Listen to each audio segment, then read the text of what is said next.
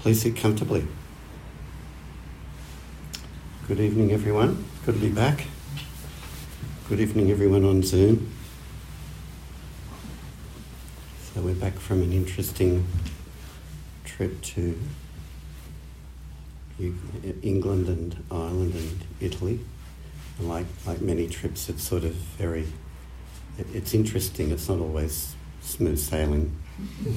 Um, but because we went to Florence, um, which is some of you, many of you may know, is the um, hometown of Dante, who wrote the Divine Comedy. Using that as an analogy, we, we went through hell and purgatory to get to paradise at times. extremely, extremely hot in in Italy, and the Italians said it's never been so hot and it's never been so crowded. So we had to struggle with crowds and so on to get to some very beautiful and interesting places and interesting experiences. But on the theme of delusion, I think that Dinah and I realised that we're still quite deluded um, because we did things like um, walking up 400 steep steps in the dome in Florence, you know, which is a long way up, and in a castle in Ireland, as well as doing a, a very long, quite arduous uh, walk in southern Italy called the Path of the Gods, which we'd been on before in sort of sort of very blistering heat. And uh, at one point, we, we kind of realised we're the only people over 70 doing this.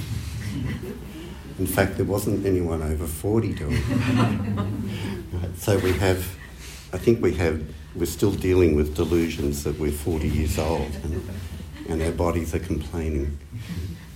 Anyway, um, there was a very um, interesting book which I read during the time I was away, and um, I'd like to talk a little bit about that and its relevance to practice.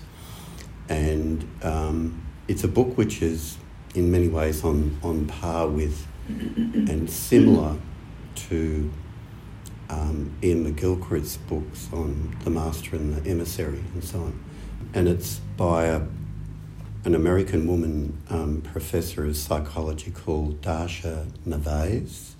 Narvaez, I think Spanish, Spanish in background, and it's called Neurobiology and the Development of Human Morality. And I think it's a real ground-breaking book.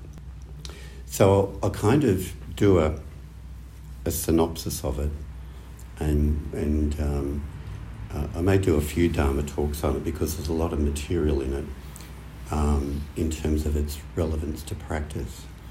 But um, the way human beings have understood moral behaviour in the past was like through um, religious doctrine, like like the Christian doctrine of original sin. That's a way of explaining it.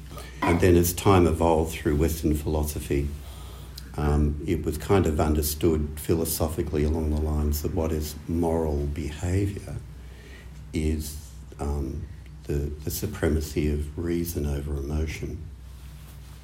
So Darcia Narvaez breaks with that tradition, and what, what she's basically saying is that emotion and, and our emotional life and the way that we regulate our emotions is actually the basis for our for our moral behaviour.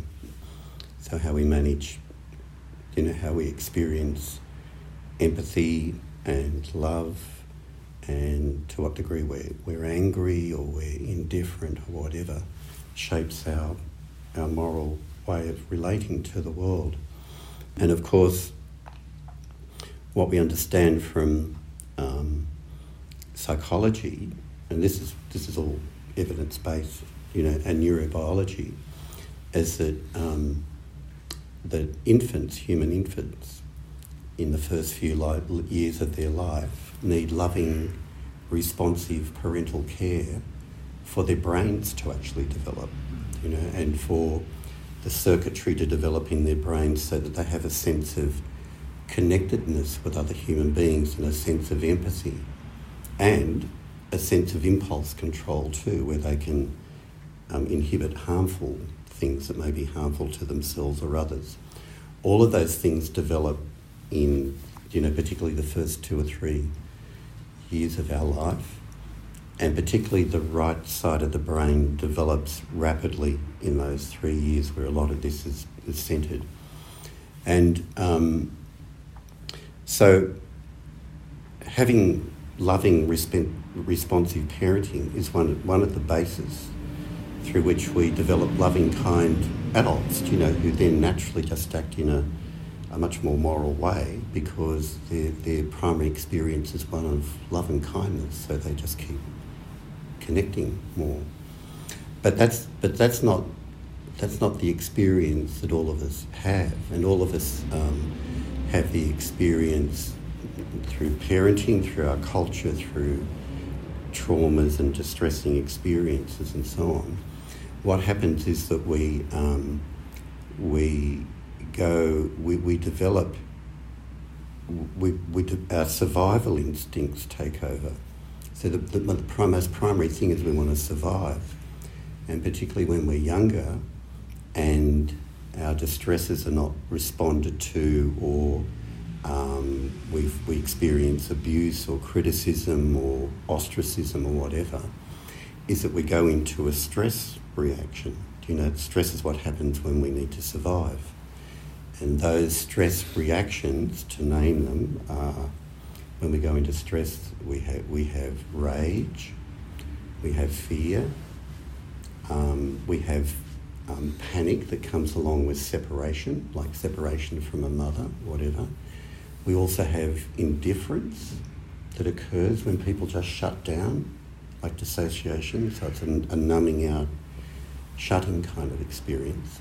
And also, what happens when people are under distress is that they have um, excessive seeking out behaviours, which translates into addictions of all various kinds addiction to money or drugs or whatever.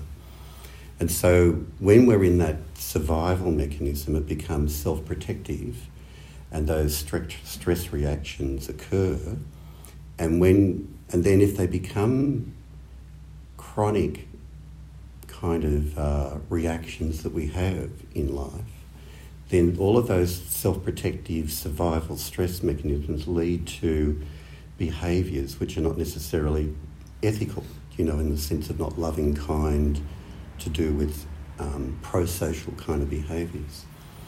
And we, we all experience that to one degree. And what she's emphasising is that um, genetics only comes into this about 10%. And the rest of it is epigenetics, how our experience shapes the way whether genes are expressed or not. Um, experience shapes our brain, either into having these predominant loving connecting circuits or this survival mechanism. And I would suggest we all inherit some, a lot of that survival self protective mechanism um, from our culture, from intergenerational trauma, etc. And so you could say that what all of that is, is a self centered dream. You know, is that we, we default back into that self centered dream and self survival and um, and stress reactions and act that out in various kind of ways, particularly when we're under stress of one kind or another. And what she says of her own culture, which is an American culture, is that the, sort of the, the profile of the successful American is someone who's competitive, insecure, and hierarchical. Mm-hmm. And I think you could say that of many cultures, including our own, and particularly in cultures where the individual is given, individuality is given a sort of a, um, a privileging over the, over the importance of, of the um, collective, right? the tribe or the, the group. And so that leads to that conditioning, cultural conditioning and family conditioning into I'm the most important thing, I'm more important than anything else. And the sense of the collective whole is lost in that. You could also say that's true of um, authoritarian regimes where there's an aggressive um, uh, demand to perform or to do things for the sake of the collective at the sake of at the expense of human rights too. It could work the other way around. But she she uses as a what's at the basis of her view, which I don't entirely agree with, but she has a kind of utopian idea of what we were like as hunter gatherers. And, and we need to be reminded of the history that we were hunter gatherers for about something like 100 million years before we then became um, civil, civilized into an agricultural community. So, for less than 1% of our inheritance, genetic inheritance, and everything as human beings, for less than 1%, we've been civilized, which is the last 10,000 years. Uh-huh. So, we inherit a lot from before then.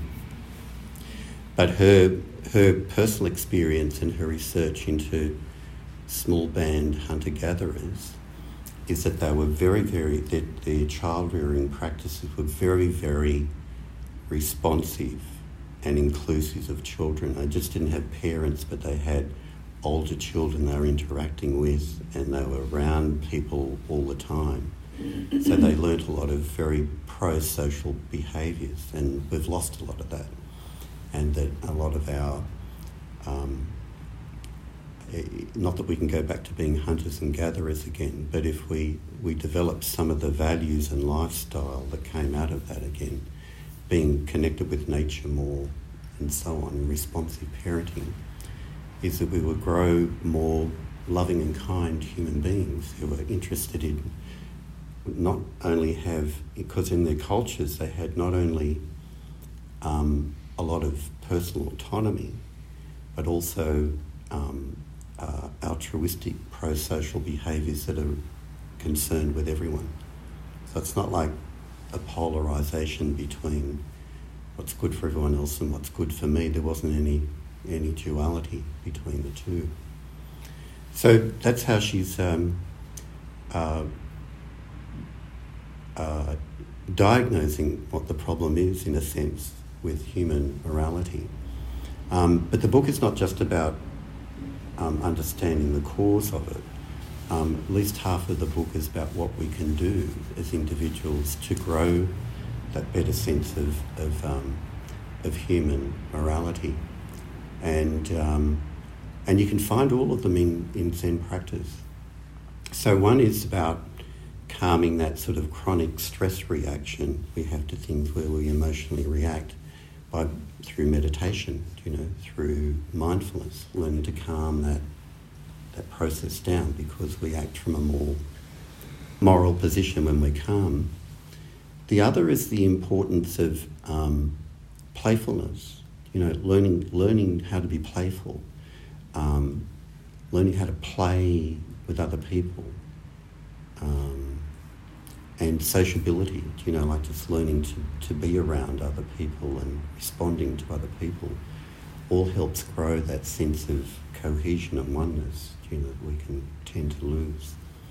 So it's, it, and, and it also involves, so it involves that meditation, calming, playfulness, the capacity to um, self-reflect on our own behaviour, which we get through like studying the precepts and precept groups. We can reflect on was that harmful? was that was that behaviour harmful? What emotion did that come from? How can I do that differently? And what she emphasises is that human beings have the capacity to, um, we're evolved enough that we self organise. So even though we may have inherited difficulties from and collected traumas and so on out from our past, we do have the capacity to reorganise and to um, re-author our experience, transform our experience as well. We have that capability. So it's all an interesting kind of uh, new modern neurological, psychological of way of understanding um, what moral behaviour is. It's a very new field and it's now got a name, of course. It's called neuroethics or neuromorality.